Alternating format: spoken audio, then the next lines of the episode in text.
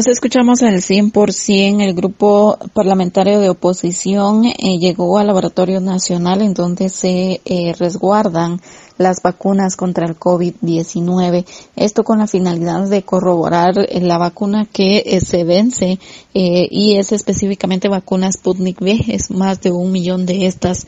La diputada Karina Paz explica que también se está haciendo una solicitud al presidente Alejandro Yamatei para que ya no se reciba más vacuna de Sputnik V, que es rusa.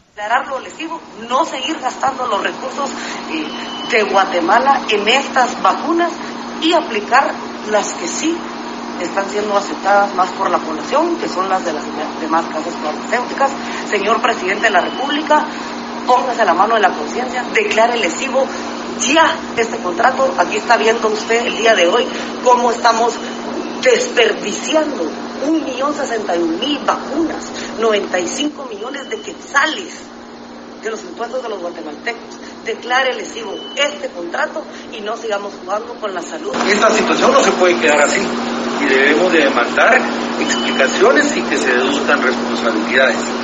Hoy fueron 95 millones de quetzales los que se perdieron, pero el otro mes se van a perder 106 millones de componente 1 y 111 millones de componente 2.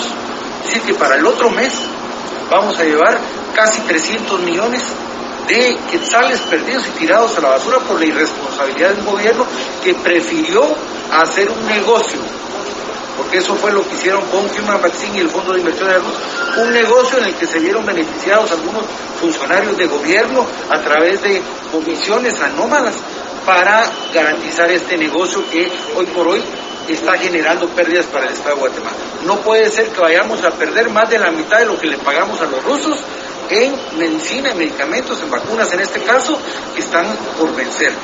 Tenemos casi 10 millones de vacunas para utilizar en los próximos dos meses y estamos vacunando 35 mil personas diarias aproximadamente. Vamos a llegar a perder más de 7 millones de vacunas.